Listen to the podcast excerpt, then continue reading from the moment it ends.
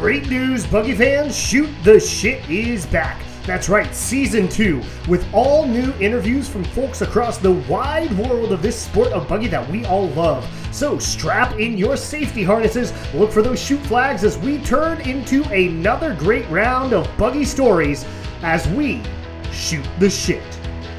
Thank you so much for joining, everyone. Really excited about this week's episode. We are joined by four wonderful women who have participated in the sport across the decades. A long list of accomplishments, including many firsts. We're going to go down the list of those accomplishments, uh, talk about what it means to be a woman participating in this sport that is often male dominated at a school that's often male dominated, how the sport has changed, where they see the future of the sport going, lessons learned, uh, all kinds of other fun ridiculousness that you've come to expect here from Shoot the Shit. Uh, so without further ado, let's jump into it and meet this week's guests. So I'm Charlotte Heim. My nickname at Carnegie Mellon was Sherry. That was my buggy name. So uh, I graduated Carnegie Mellon in 1983, industrial design, and I drove for CIA in 80 for the women's and Black Magic in 81. And uh, that's my, and then I designed the buggy book in uh, 82. And I'm Melinda Ross. I'm, I actually go by Mindy. Um, I graduated from Carnegie Mellon in 1990. I um, was a Hill One pusher for the PICA women's team. I guess Tom Wood reminded me of the statistics that we won twice, and I think I broke a record. Um, but um, so lots of fun, good times. Hi, I'm Janice Schneckloff. Um, I was Janice Golenbach back then, and I w- graduated in 2001 and then stayed for my my uh, graduate degree in 2003 and i drove for fringe and i was sweepstakes chair. And hi i'm jess thurston. I very similarly to janice uh, drove for fringe. I graduated in 2009 and then i also stayed for graduate school and was chair of sweepstakes in 2010 awesome well thank you all so much uh, excited to get into a lot of these stories uh, I guess let's start, uh, Sherry, with you. Were you the first uh, female driver of a buggy, or the first to win, or kind of how did that story play out, and how did you get involved? Um, CIA Black Magic uh, was the buggy that I drove, and so I was the first female driver to win men's in '81. Uh, I was recruited by our buggy driver, John Brandt. I remember sitting in Skibo uh, and him approaching me and uh, he took me out on a Sunday to give me an idea of what, what it was like. I just recently reconnected with him and apparently I got out and I said that I wanted to go faster. So there, there was kind of a mix between men and women drivers at the time. Uh, I'm, I certainly wasn't the only female driver, uh, and definitely not the, the, the, first female driver for CIA. Um, so it was just, uh, I feel like maybe about 50 50 at that point mm-hmm. in 80 and 81. And within Black Magic, was that a buggy built like specifically for you, sort of with this plan of going on to the A team and all that, or, or was that already an existing one? It was an existing one. It had been in existence for um, several years, eh, well into the, the mid 70s. It had a couple different shells. The original primary designer was, I just was looking up a little bit of history because of um, just reconnecting last year with some of the team. Frank Robb was the one, the primary designer of it in around 1976. And he went on to be a designer for Ford um, that's just a little bit of history, but it was pretty crude.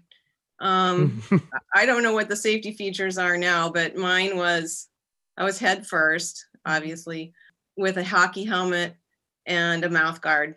Mm-hmm. That was it. right, and that was that before the whole rule rewrite as well. Um, well, I did have, I actually did have seat belts too that went over and connected in the back and, and brakes. I don't know when the rules were rewritten. We did have to pass a brake test afterward. Cool. So I, I guess maybe jumping back a little bit to right the win and all of that in 81 was that something you know you were kind of aware of potential for history, or was it a little more just like, hey, we're out there, we're racing, we're trying to win? Um, you know, sort of what was it like culturally within Buggy in that sense? I really, yeah. So um, it didn't, it didn't feel like I was really breaking ground as I was doing it because we, it was just such a nice, supportive team, and you just felt like a part of a part of the group, and um, and it felt like a bit of a feather in your cap that you were the first that I was the mm-hmm. first female. Um, I have to say, it really didn't hit me like that point in time until I read the um, the article last year, I think, that was written in January that mm. no other men drivers won after my point in time. Mm. So so it feels like a a a moment in history when looking through the rear view mirror. At the time, it was just sort of it felt kind of just kind of a little bit nice. right. Probably the top thing was getting to win. Winning uh, was race the day most important year. thing. And it was a weird day too because the um the primary day the on spring carnival was it was rained out. So we hmm. did it the next weekend, which was um you know, it was uh it was just a little bit different. The crowds weren't quite as as big. Um it was a, just a singular event. Right. Oh God. I would imagine even like probably there wasn't a full award ceremony or anything like that. Or no, but we were happy. I didn't care.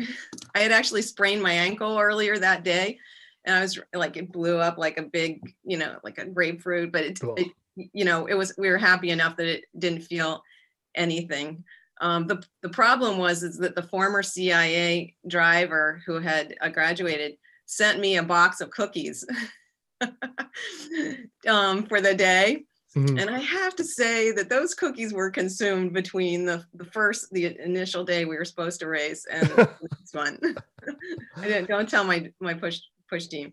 You know, the, the results were there. So Melinda, I'll jump to you um, quickly. You know, one thing I'm always interested in is like so much is made of PICA's culture and like the intensity and the secrecy and you know those those years late 80s early 90s were in many ways like the height of some of that energy. I guess kind of without you know divulging trade secrets what was it like you know being a part of pica then you know on the women's roster? And like how does that culture translate and all that?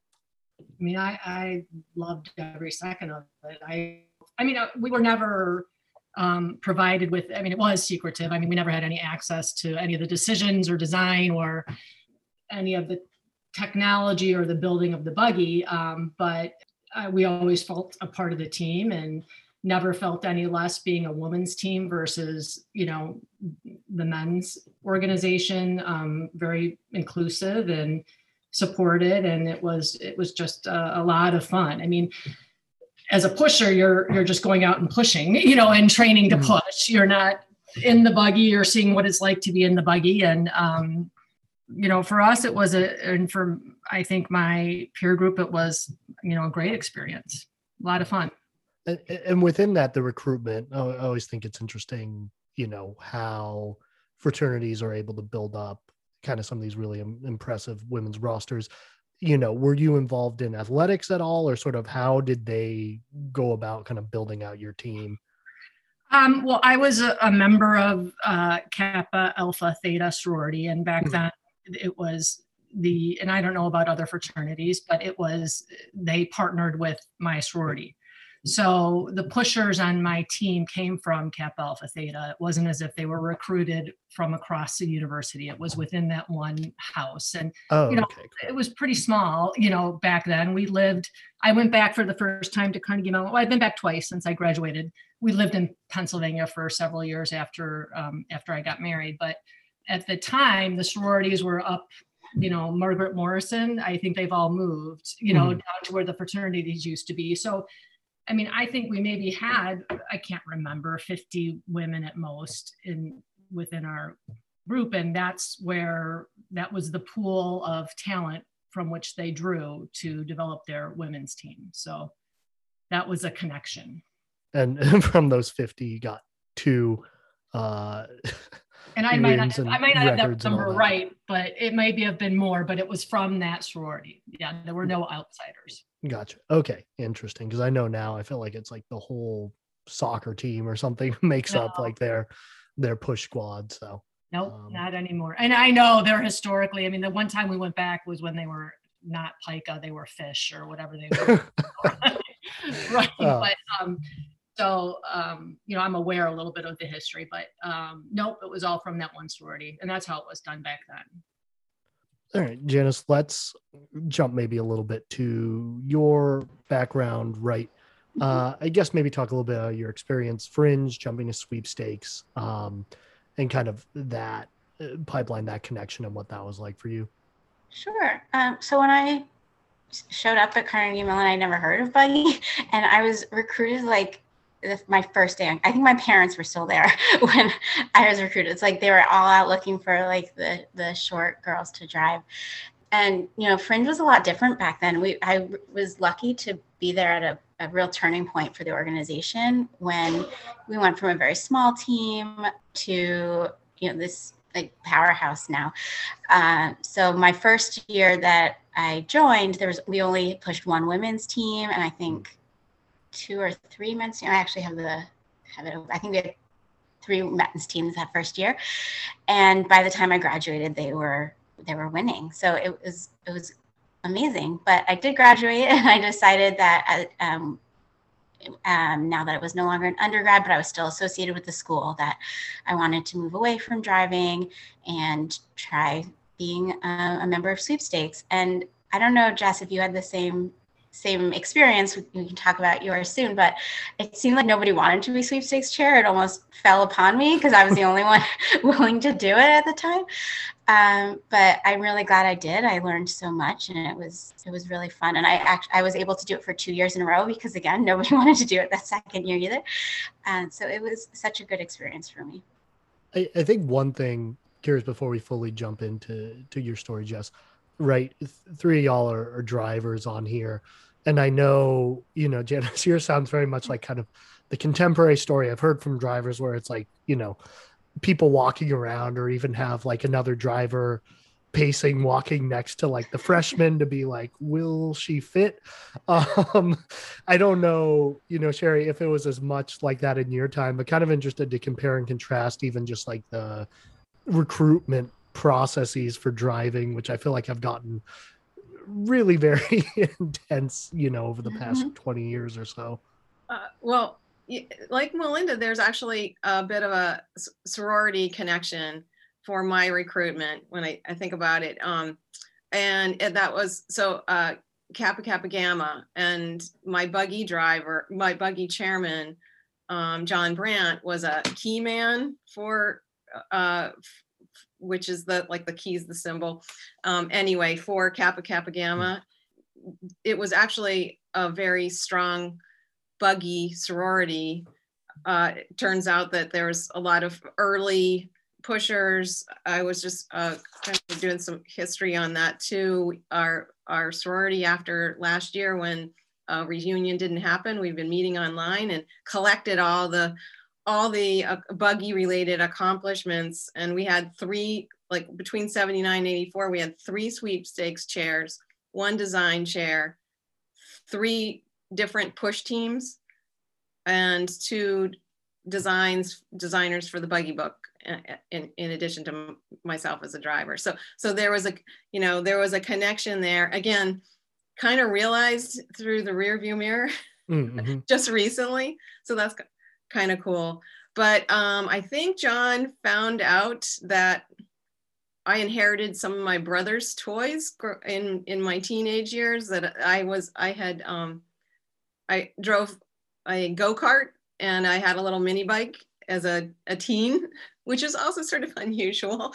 Um, and he thought hmm you know go-kart like maybe i'd have the the um the fortitude or the courage to drive. yeah, I I don't remember any yardsticks.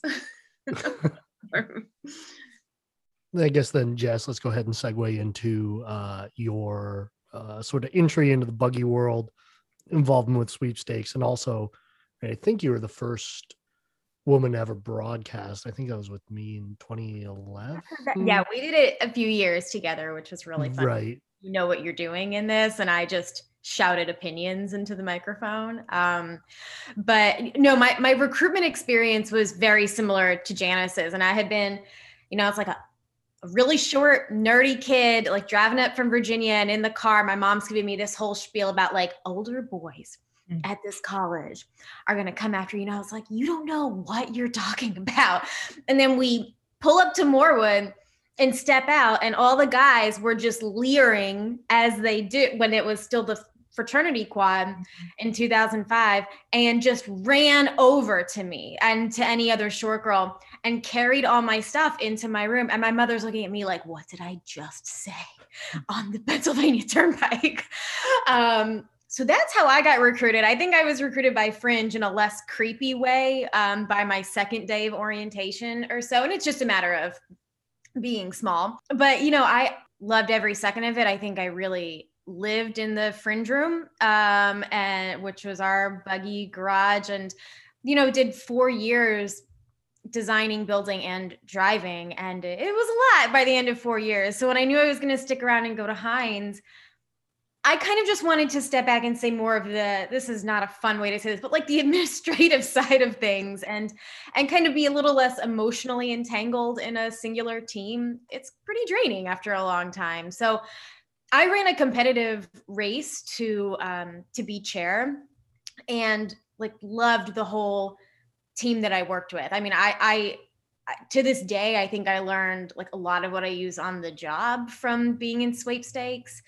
I don't think it was very glamorous. I think that like I, I'm curious frankly what a lot of men's experience was i had a tough experience i think people were I don't really shy away from telling people what to do if they're in the wrong. And I, I, felt like I met a lot of resistance a lot of the time just from being a woman who was in charge of things. I hope that that has changed, but I still, I credit so much to that whole experience and really loved both being in sweepstakes and being in fringe. Yeah. And then being a commentator.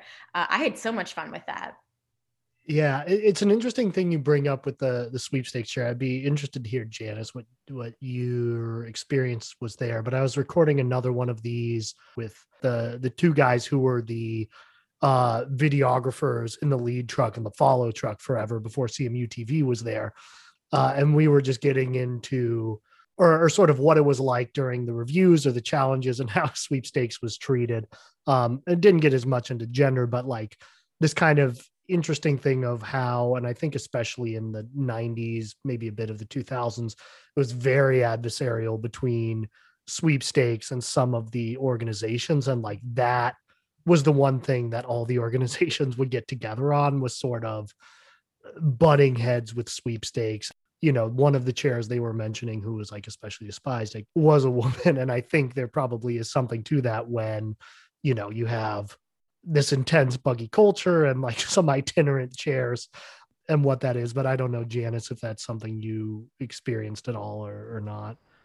And the first time I met them was my first year sweepstakes, and I was like, "Who are these guys who always show up to to record?" And so, um, yeah, they're great. I'm still friendly with them, and um, I have to admit, I don't have strong memories of um, anyone being adversarial. I mean, I think we definitely had some incidents that um, I was talking to Roshan, who is the uh, advisor. The, advisor, thank you, um, for both of my years, and she definitely has some very distinct memories of some conflicts, but I don't. I don't know if I blocked it out because they, they were so painful. But um, my experience, when I look back, um, I just remember the the good parts. I mean, I, of course, you know, it's cold and early, and I do remember some like silly things like I called buggy off too early because of weather, and then it, there wasn't bad weather, and people would would get annoyed, or vice versa. I was like, we can we can do it, and then we were all freezing, and everyone hated me either way.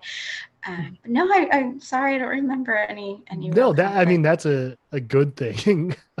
Honestly, it's you know, and I, I do think it's also doing enough of these.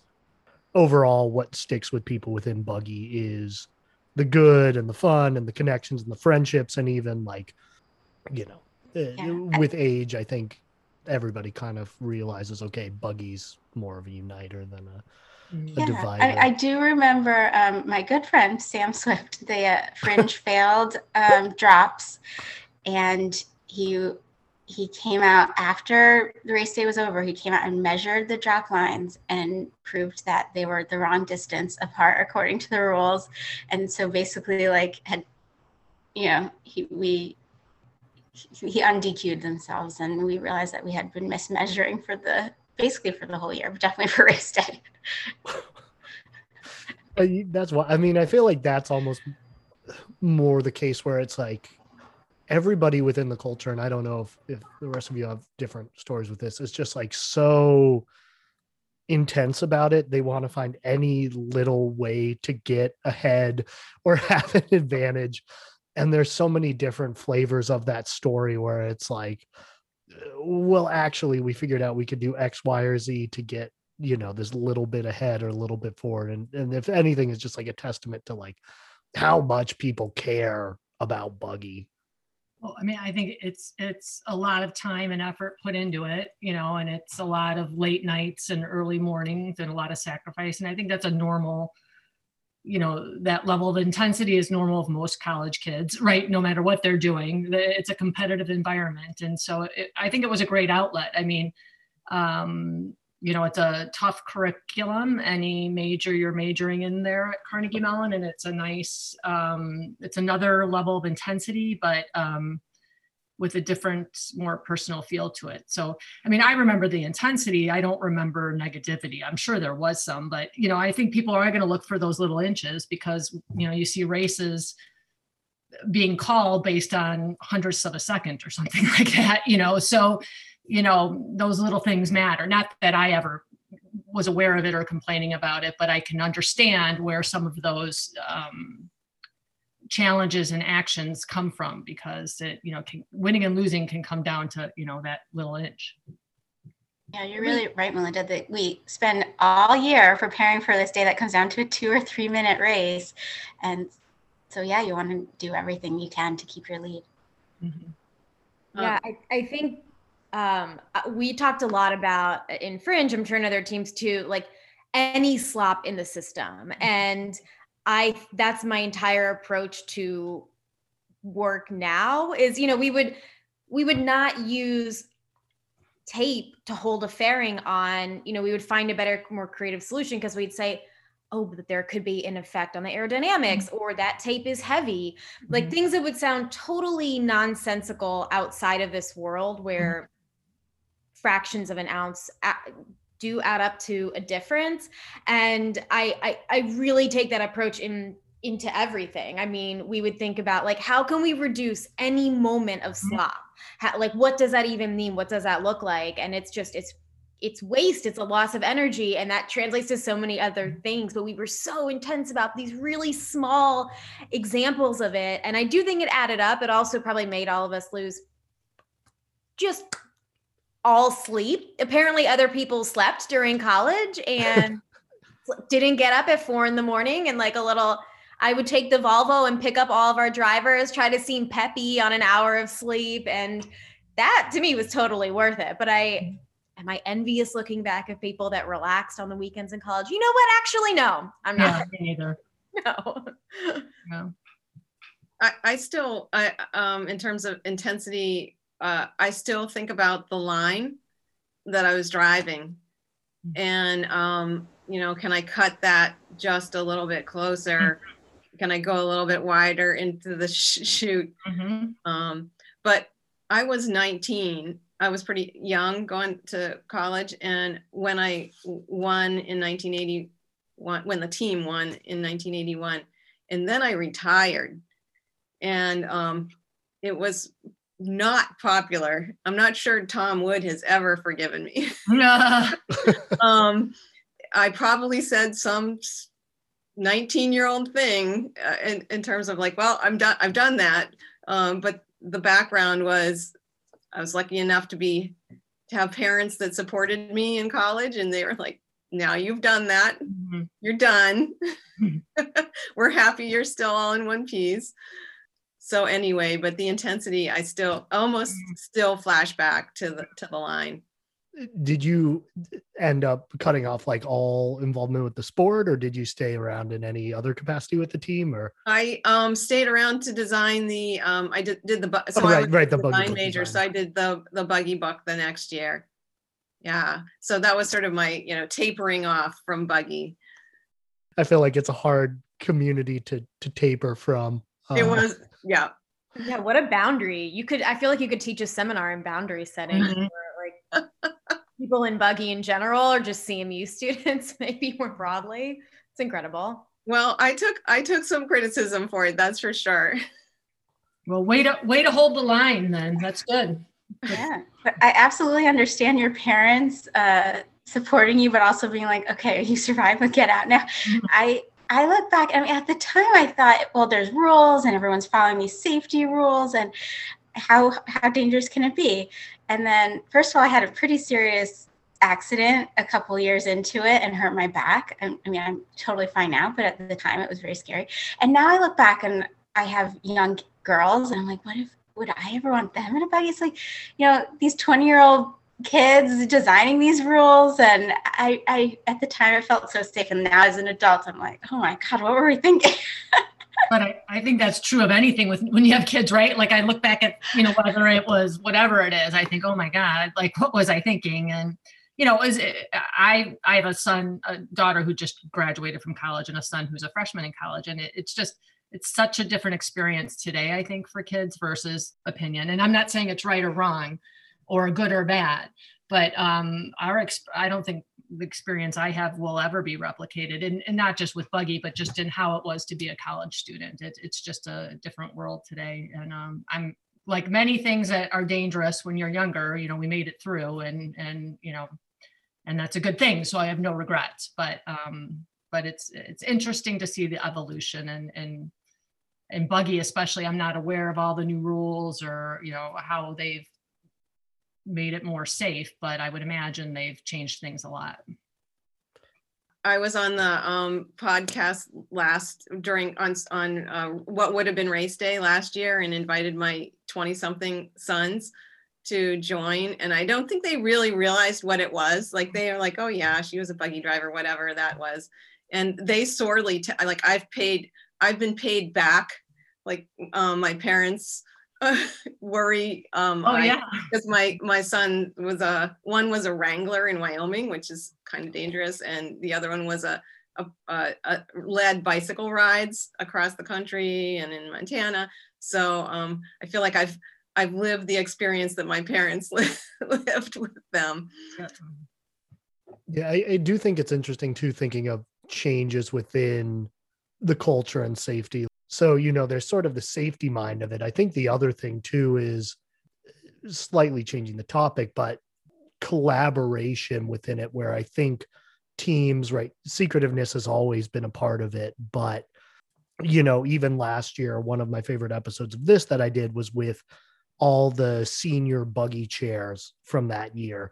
And like, it was surprising that like they were all felt like such tight good friends or whatever in a way that like obviously it's not like everyone from every team hated each other back in the day but just like you know it seemed like there was a lot of kind of more okay we are the buggy community so we're going to be tight and we're going to be you know more forthcoming and stuff like that. Something like the team apex you know getting a lot of help starting off the ground that maybe wasn't there. Feel free to correct me like even now connor who was from uh apex and um last year's buggy chair dia are actually working on like an open source build book.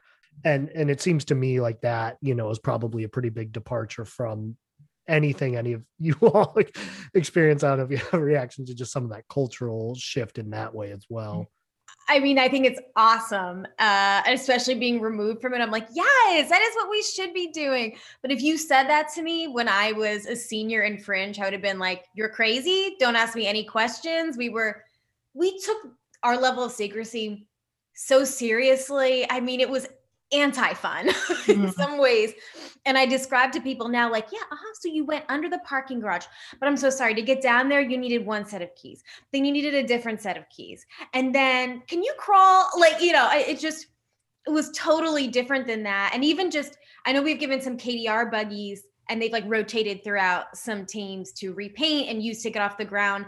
That wouldn't have happened 15 years ago, even. I think it's incredible. It's it, because there's a real threat. I think as there's less and less Greek life. I just think we need to do more and more to get more folks involved. And if there's a you know lower barrier to entry, that makes a ton of sense. Mm-hmm.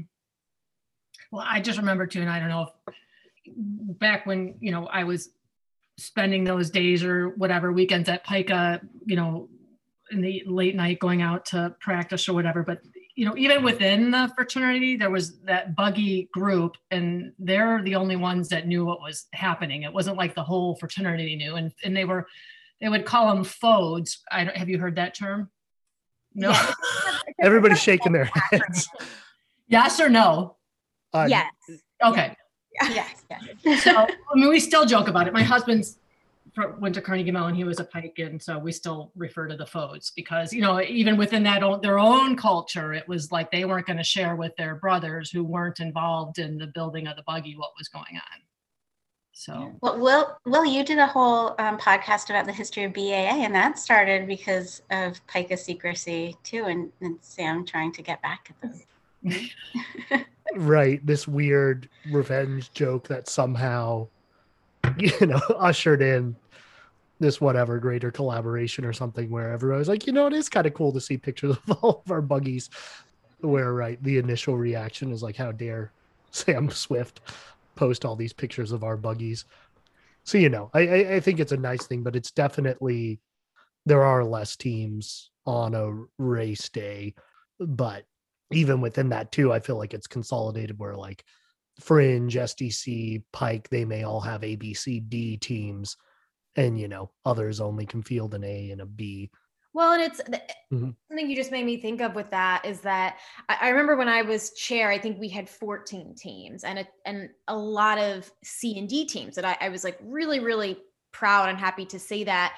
And I almost wonder, it's not that we can compromise on safety for newer teams, but I do think in addition to safety rules, there's other rules everyone listening to this podcast knows, you know, about like three points on the ground at all times or that that kind of thing that become very small, but then can fully DQ you. And that like that can really slow down a team's momentum. If all of a sudden they're new and then they they somehow roll two teams or whatever it is, and then they're DQ'd, like that's so demoralizing.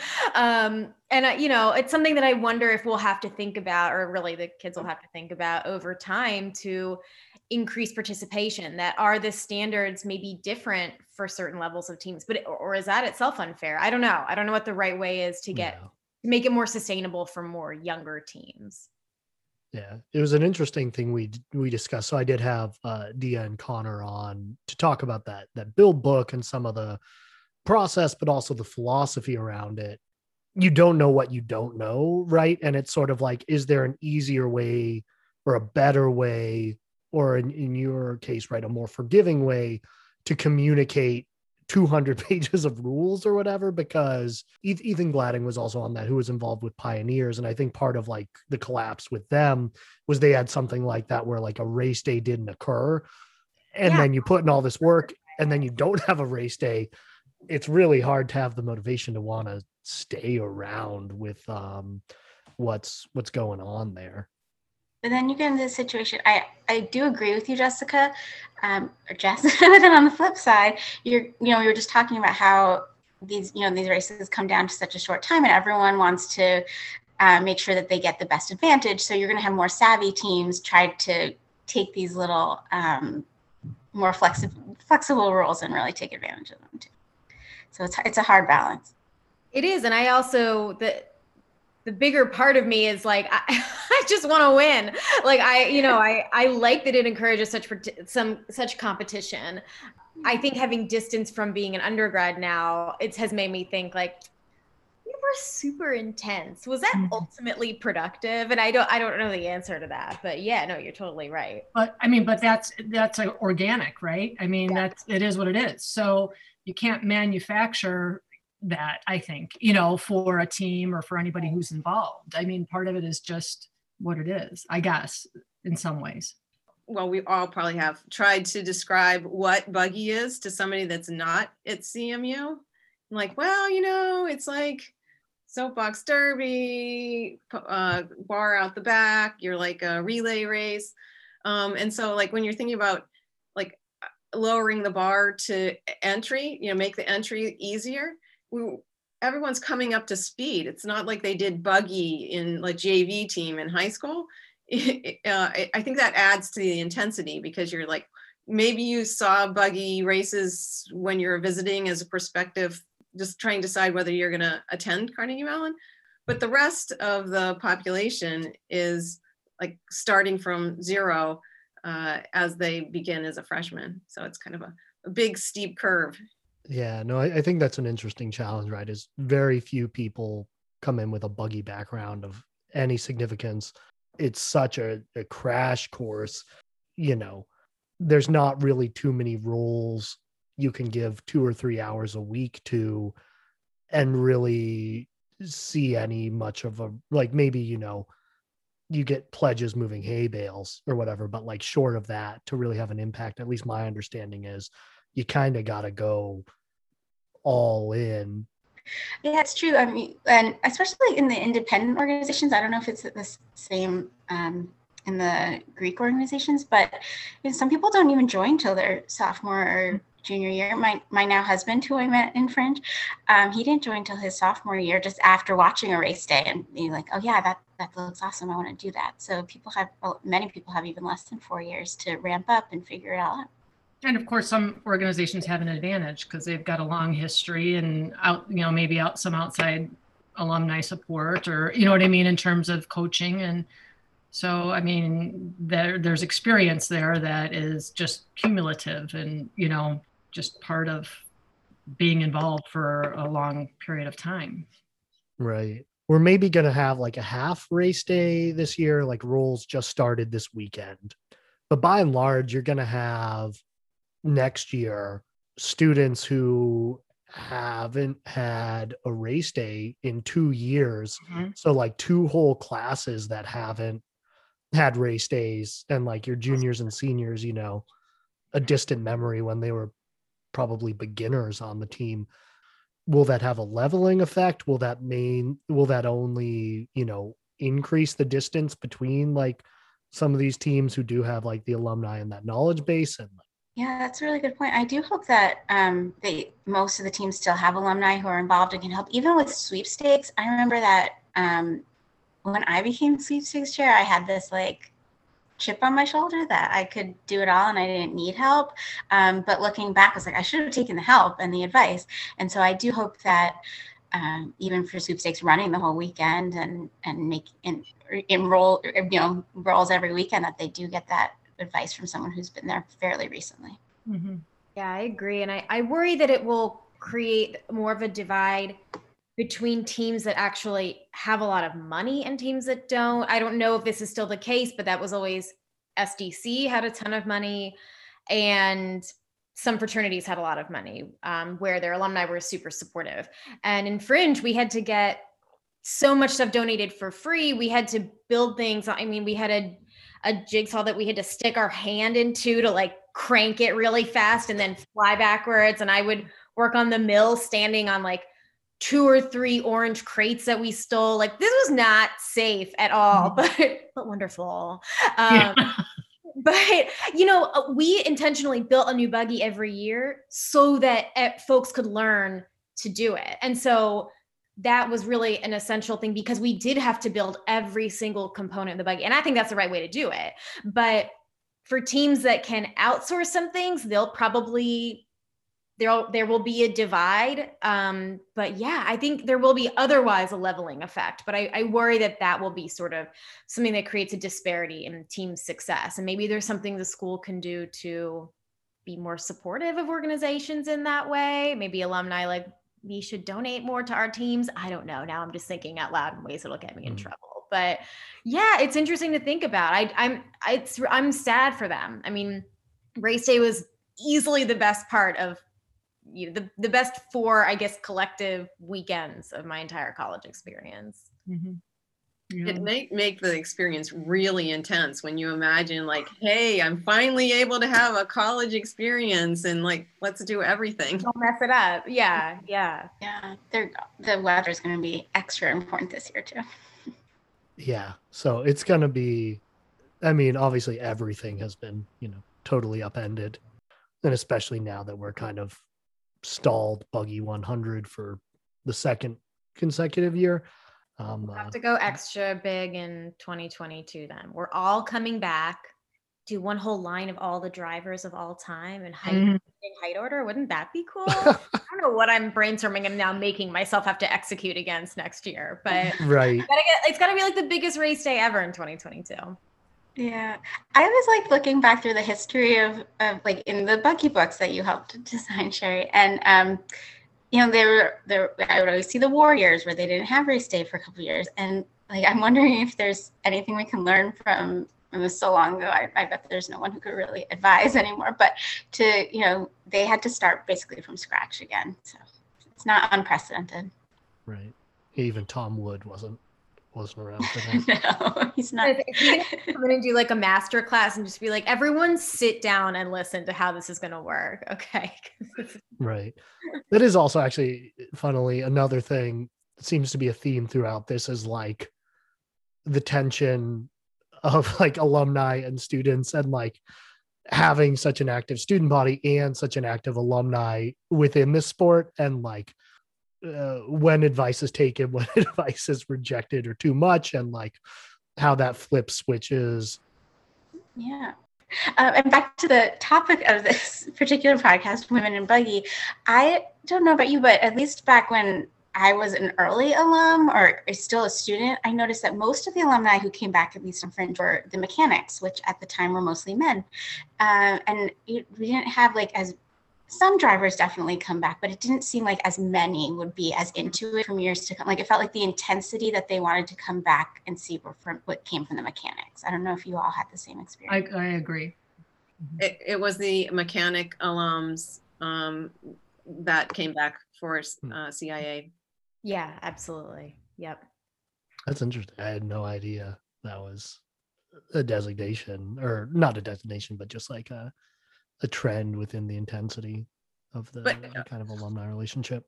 And I think I was probably one an exception to that. I mean, I was a driver who was very involved, and Jess too. I mean, unless she was also a mechanic, and my husband was a mechanic, so we came back together. I think that helps. But yeah, I think a lot of the people I see come back even now are are mostly Mhm. mostly men. I don't want to make that that generalization because I do have a lot of female friends who come back, but when I was driving, um, the uh, it was the alum that there were two alums, Lou and Frank, that were my flaggers.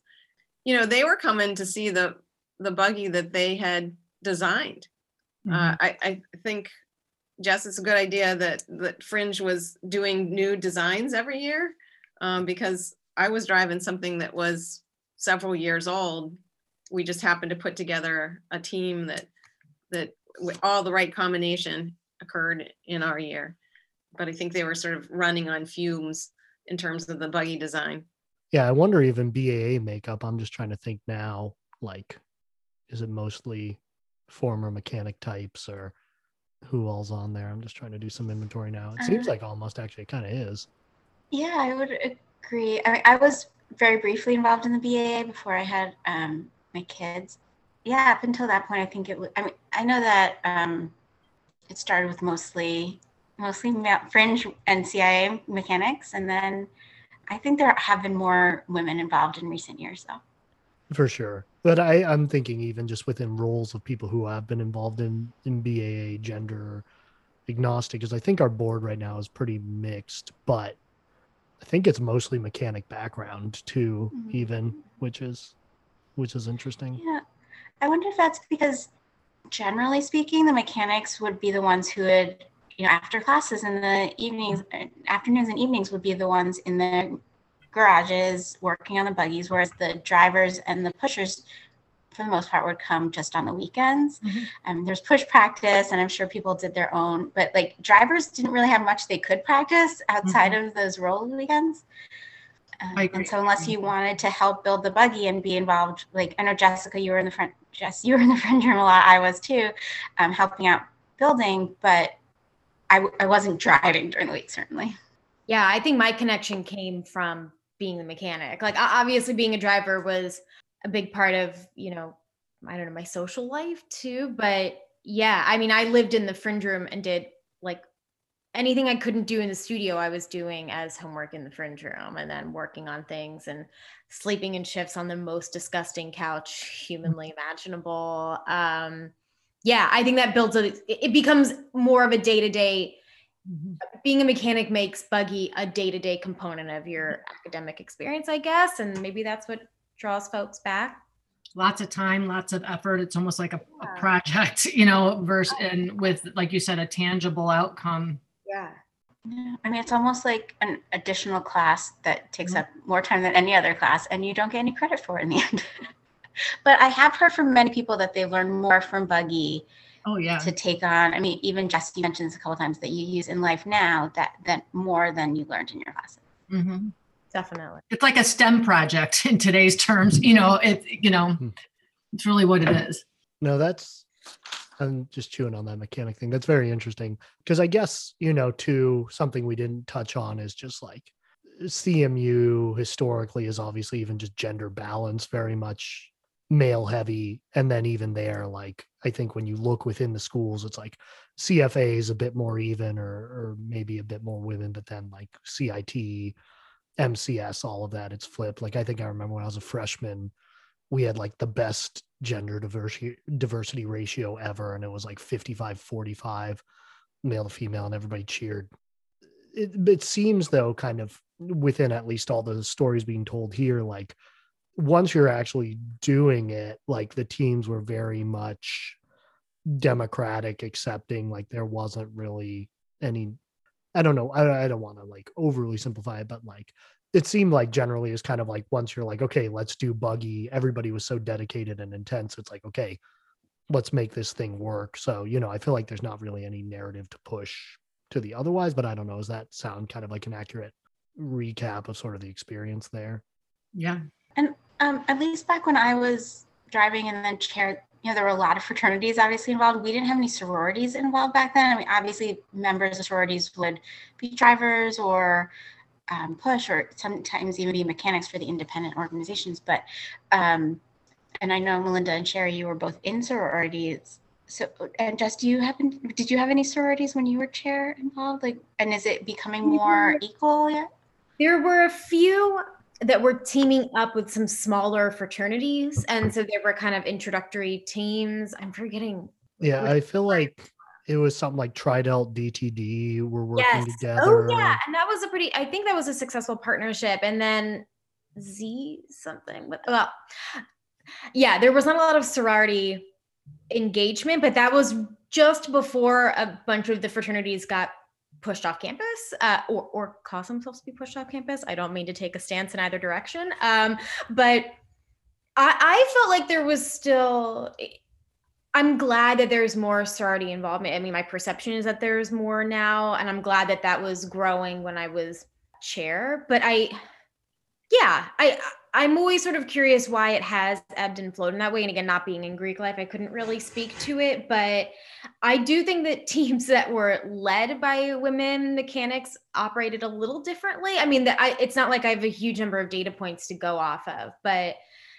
there was certainly i think some tension. I don't know that it was along gender lines uh, on different teams. It was probably much more dependent upon just personality types and the intensity inherent intensity level of all of this but i do think that yeah the the women dominated teams just ran differently but not in any way that i can necessarily point out patterns but certainly seemed to operate in a way in, in which they needed to take up some space since they hadn't been able to for a while And those teams were also, you know, young younger teams in general, Yeah, and so exactly. they probably had more to prove and more to learn. elbowing lots of Right. gentle Well, elbow. I imagine too, right? It's probably going to be pretty much all independence. And you mentioned kind of the younger thing. I think also like a lot of fraternities just have an inherently built in hierarchy uh, militant's a strong word, but just in the sense of like, right, there is rank, there is order, there is history, there's sort of that alumni thing. And I think, you know, that does give, I don't want to say an advantage necessarily to the independents, but like they're able to determine a little bit more like a structure and like go around some like historical rigidity that probably exists there. I have so much admiration for crossing over between being a driver and being on the design team. I'm just thinking back. So my first career was industrial design. I'd like leave the shop where I was using Bondo and and the table saw and the bandsaw and and um, forming plastic, and then I'd go be a, a driver.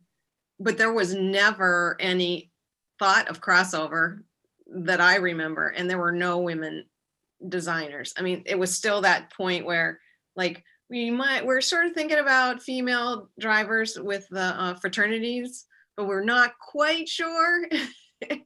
and so that was it was that uh, transition point. But um, no women in the design teams that I recall. Although um, there was an early team, a SWE, does anybody here remember that? It was really early, like the late 70s. And I feel like uh, the W and the E was women in engineering. Yeah. Society of Women Engineering. Yeah. Yeah. Oh, yeah. So maybe they were de- designing their own. Yeah. I do remember now that you say that. Yeah. And I remember only women drivers and only male mechanics, you know, and Yeah. but I never felt again, like you said, I didn't really feel like it was a gender drawn across gender lines. It's just kind of how it was, you know, and um, but I do remember SWE. I don't remember that was new, must have been real new back then. Yeah. I'm picturing where CIA would be today, Sherry, if you had uh, gotten a mechanic back then with your design expertise. That would have Well, changed the game. I remember every detail of the the buggy, you know, because I mean, you're obviously like like you're closed in with it, but uh, it you know, it was just a fascinating design. Do they still use heat? They're Like, not really meant to. Like, I think you can't have heating elements in a truck, but you can like heat wheels or treat wheels, I think, outside of the truck. So it's like part of the whole fire safety thing. So it's not big. And that was kind of what prompted the big rule change there in the late 80s is there was a fire in a truck. Um, luckily everyone was all right. You know, that's what SDC got in trouble with in 2010. yeah. I think just right because that right they got dequalified on uh, a race day because they found a propane thing within a certain proximity of the truck and Yeah, I cried uh, hiding in a bush that day with uh, Gina because all of the SDC parents were yelling at me. Um, right because you were chair that year right I was chair. I did a lot of aggressive crying behind buildings because I was getting screamed at. Um, yes, because they had propane and it was an automatic. The fire marshal, Fire Marshal Bob, who we Oh, all Fire loved, Bob. found it, and we couldn't ignore it. Um, and they were they would have won. I mean, say for others, some some sort of other DQ. And yeah, we had to DQ all. I guess it was seven or eight teams. I forget how many women's teams they had. yeah that was a wild race day i do not uh envy what you had to go through with Right. that that's crazy the parents were in on it too Oh, screaming at me. I mean, it was a low point. And I, I remember stepping back and talking to Gina and the other administrators that were there, and we were all sort of huddling and try, trying to figure out what to do. And it was kind of one of those moments where you're like, this is a little too much. This is, we know we're all intense kids, and uh, a lot of folks were very lucky to have very involved parents who encourage them to be successful academically and get to Carnegie Mellon. But that was a step too far. Yeah, we had to like. I, I remember someone else on sweepstakes having to move my car somewhere off campus because they were like surrounding my car. It was Mm. brutal, but I have no recollection of parent involvement back in the late 80s.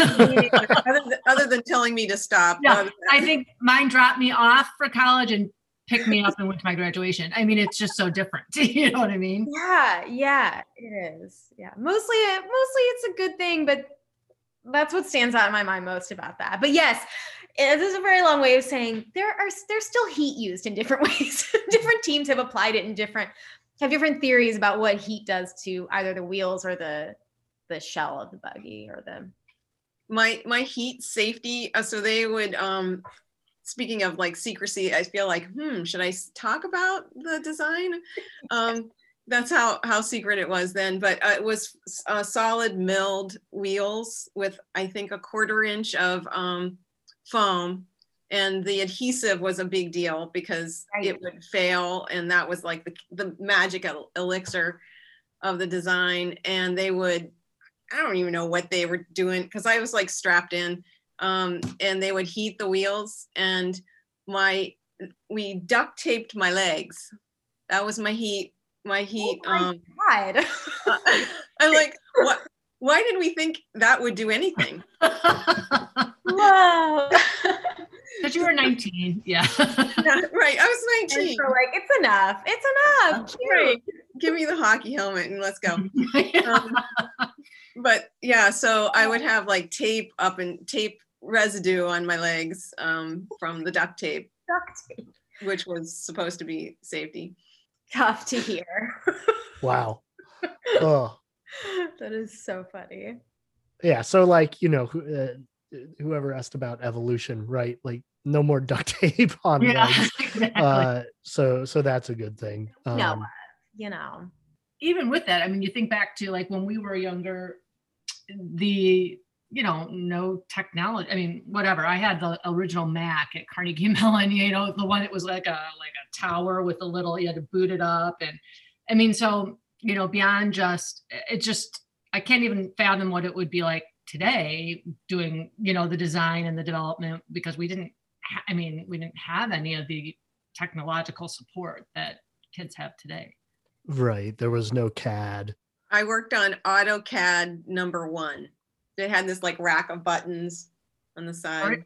Yeah, even like the internet, you know what I mean? To Google Right. search, Yeah. or I mean, there was that wasn't that, you know, and maybe that's why the alumni involvement was even more important back then because you didn't have this cyber world of you know information you could go out to to support yourself. You know, just working together and you know getting advice and through experience and you know in real time not so much in you know googling and Yeah, I'm, I'm curious how what they even use today. I don't know. We would use illicit copies of SolidWorks, which I, I'm not an engineer. I don't know if that's still the, even the program, but program, I mean, please, even that.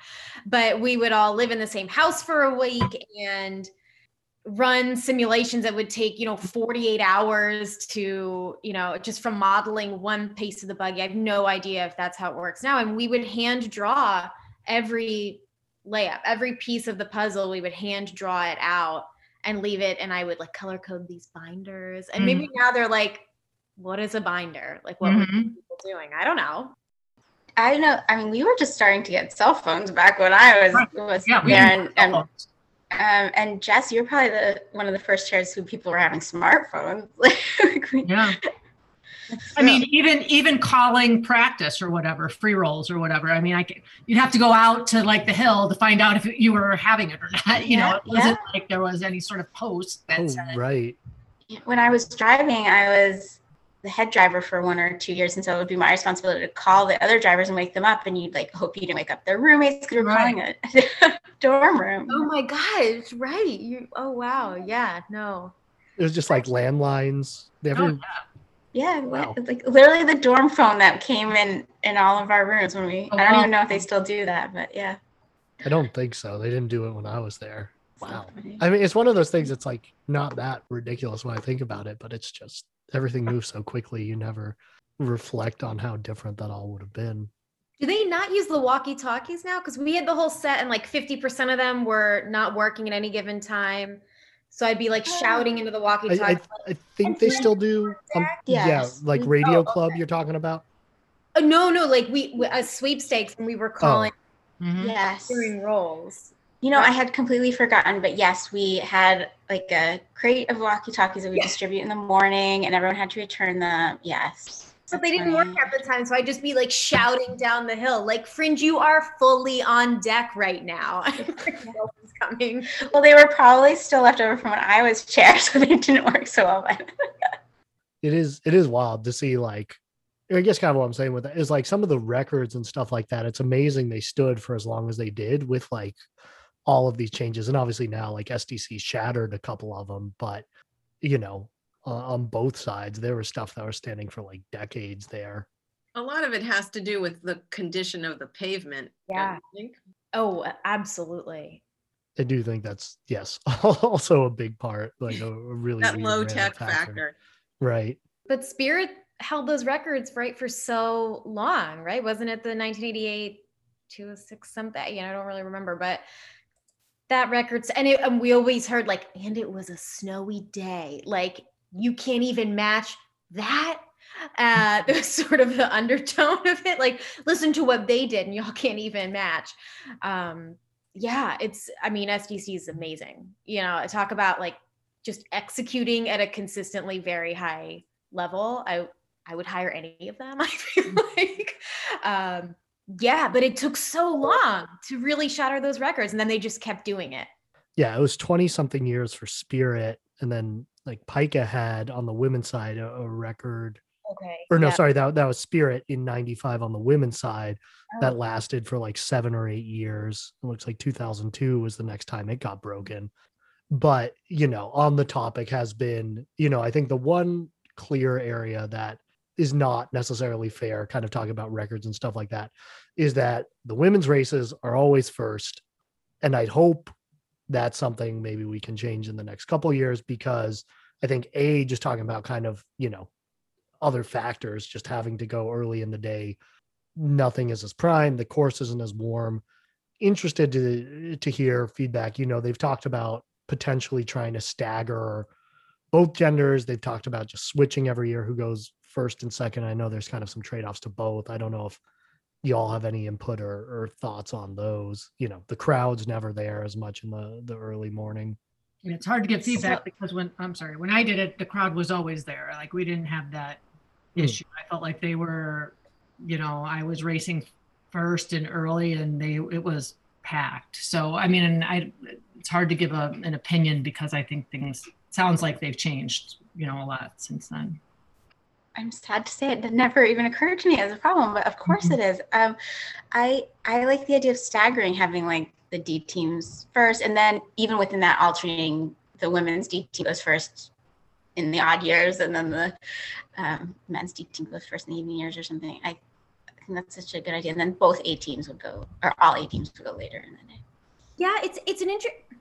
On one hand, I can see a counter argument being, well, but then you don't have uh, comparative data because if you know if all the men's heats are typically within one hour span, you can compare the times year over year. But there's so many other variables that change that this seems worth shifting too because there's temperature, there's quality of the roads, and there's Yeah.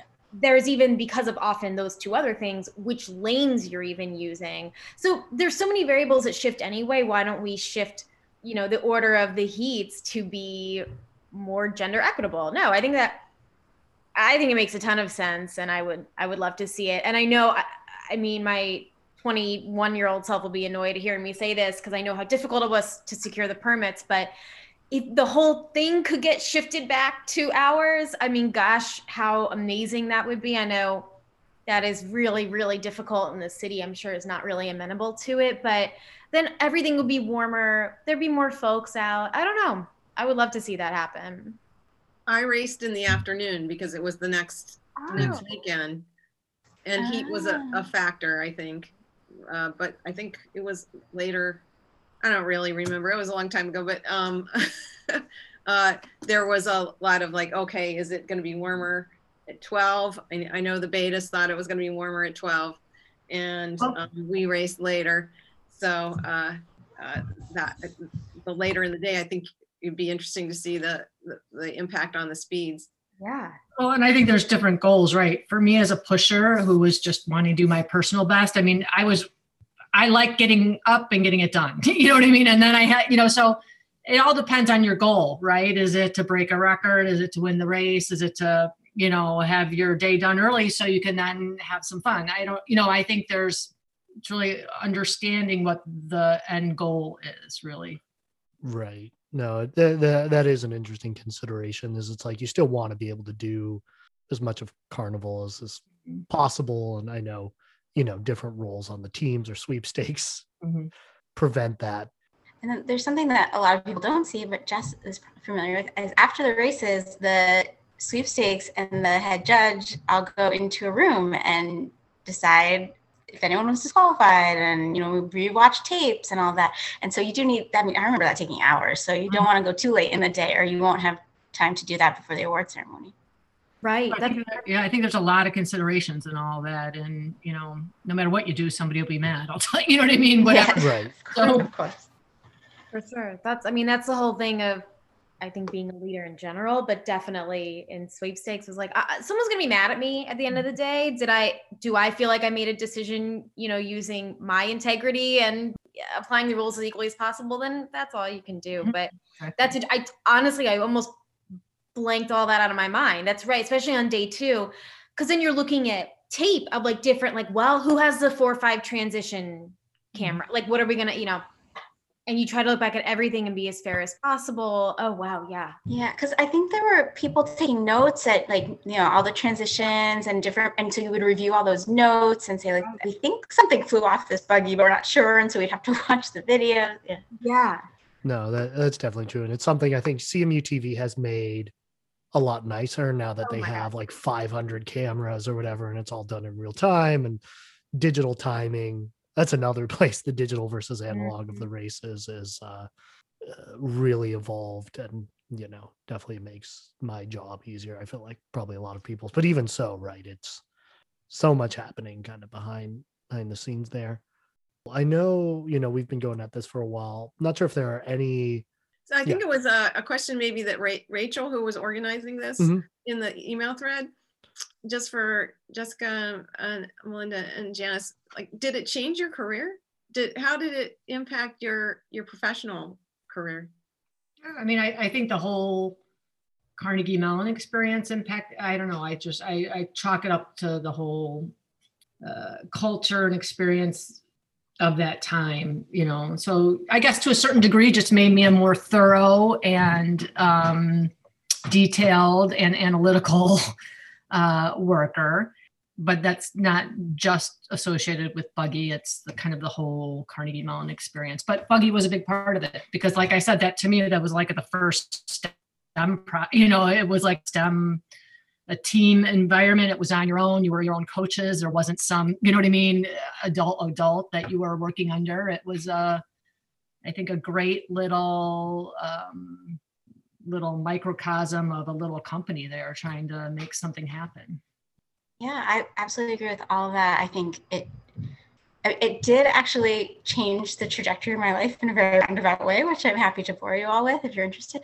But then just the skills I learned um, both as sweepstakes chair and even as a driver watching how you plan out whole buggy build and you know work backwards from when you want the buggy to roll for the first time and when you have to start like all of that i'm now a program manager so all that planning definitely you know think about that all the time I mean, I think i attribute so much to Buggy. Uh, truly, I think I not in the subject matter has it influenced my job. I, I lead sustainability for a company, but I did it first, and then I got a job in robotics at CMU because of my work as a mechanic on Buggy, working with composites.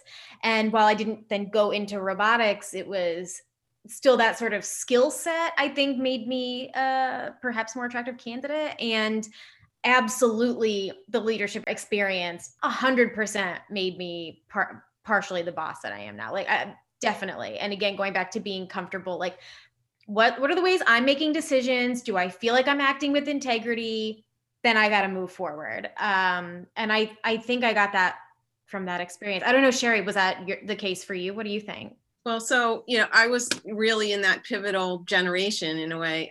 There were very few women in industrial design Mm. throughout my career. So it was just the beginning of being the one female in the department. I went into manufacturing, uh, office furniture manufacturing, and it was steel. So it wasn't, you know, it was kind of heavy duty.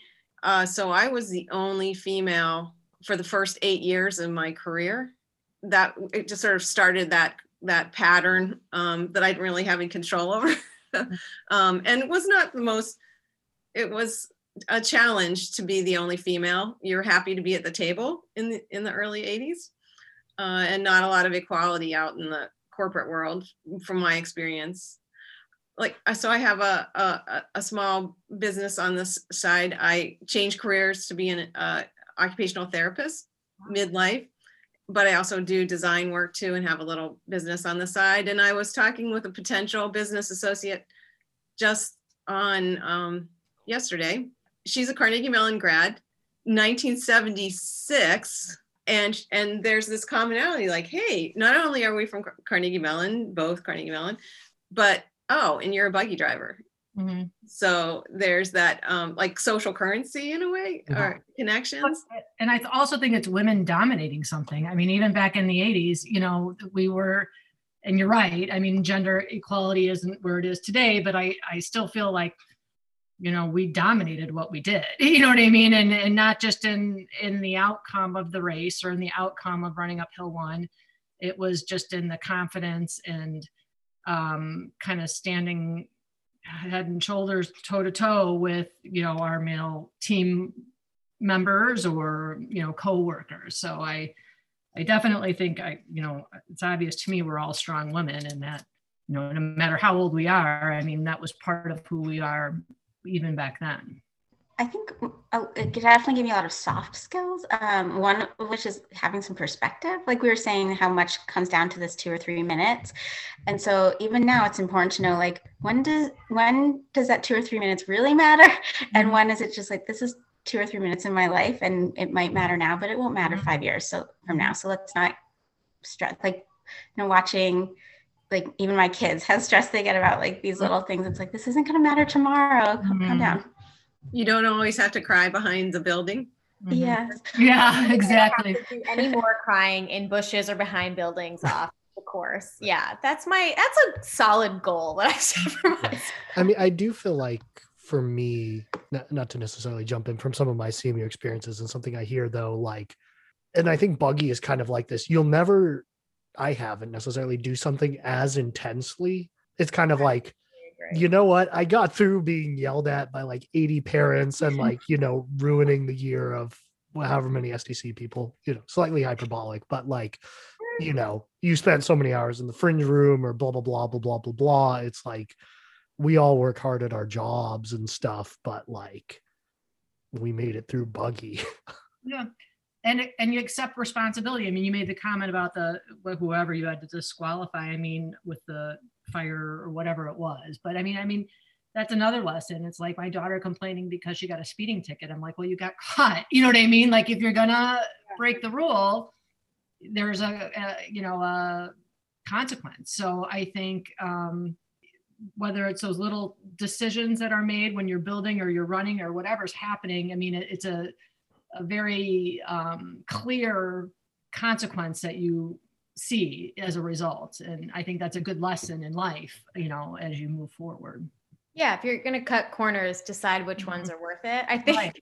yes acknowledge what risks you're taking and uh, oh i mean will your your point is i very much hear it because even when something's tough at work or whatever now i'm like did i sleep mm-hmm. close to eight hours last mm-hmm. night yeah, I'm good. I've done a lot. Yeah, I've done a lot worse. Done a lot more and a lot less.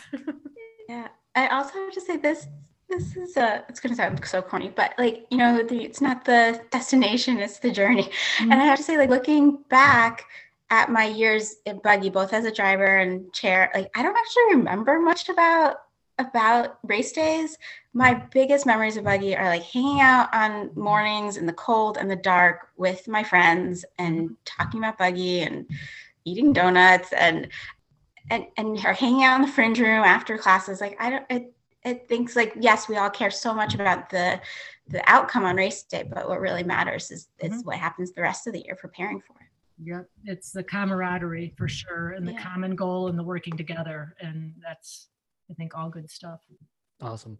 Yeah, no, thank you. Thank you for asking that, Sherry. Generally, kind of the way I like to close it is s- slightly more broad than that, but I think we covered a lot of it, but I'll still open up just sort of like what buggy meant to you or something like that. Since I'm, you know, heading my next birthday st- ends in a zero. Mm. so um I love I love that it it's kind of a contradiction, especially when you start to head toward the time in your life where, again, there's beginning ageism. And I'm like, well, yes, I did. I did drive head first down through that park many years ago. Um, and you share that, you know, something every once in a while will come up and like, wow, that just totally changes my impression of you. Mm-hmm. so um, I love that it's, you know, you lead one life, but it it sort of mm-hmm. feels like that was a an alternate identity for a short period of time. Yeah, I've absolutely used uh, buggy driving and, in True Truth and Lie games before. Mm-hmm. Uh, so I agree with you. I would say my biggest takeaway from buggy, I probably have already said it all, but my friendships that I took away, literally my husband and my whole life came out of buggy. And again, the soft skills, the perspective, the leadership, the um, planning and budgeting, I mean, all, all of that. Um, it's really important. Yeah, I I agree with all of that. The the soft skills matter the most coming out of all this, but also the acknowledgement that like I, we saw something, we saw other teams performing really well, or like saw something really impossible to do, and we were like, ah, yeah, I guess I'm just gonna figure it out. You know, mm. someone else did it. I'm just gonna do it a little better. And that approach, I think, has served me relatively well. And I I hope that people still doing buggy right now can like it's so hard to zoom out for a second and be kind to yourself and acknowledge what you've done but not like noting what you learn on no sleep outside of already really difficult classes in the middle of the night is pretty astounding. And i think that that ability will translate to a number of things. And i would end with that. I mean I, everything you guys have said is, is spot on and um, i don't think i can add much more but um, agree with it all yeah, just one of the coolest things about Buggy is, I mean, it's been going on now for what, hundred years, and but most people are only there for four of those years, if that. And just watching how it's just kept going all this time with these, you know, everyone has such a small piece of it, and when they're in it, it feels like so all encompassing. And you look back, and you had such a small piece of this huge overall history of Buggy. It just, I always think that's so amazing. Mm-hmm. Thank you so much to my four guests for joining this weekend, and thank you for joining in as always, helping make this podcast what it is. Uh, do you have reactions, thoughts, favorite parts of this episode? Let us know in the CMU Buggy Discord. Uh, if you're not there already, uh, just go to cmubuggy.org and you should be able to figure out there, I hope, if not, you can email someone and they'll tell you what to do. Uh, in any case, like I said, thank you so much. We are on a roll now. There will be a new episode next Wednesday. I can't tell you what it's about at this point, uh, but we got lots of exciting stuff coming up. This week, I'm interviewing uh, the current sweepstakes chairs to talk about what it was like dealing with COVID and everything this year. Um, talking to flaggers about the art of flagging and much, much more. So keep on staying tuned, subscribe, whatever.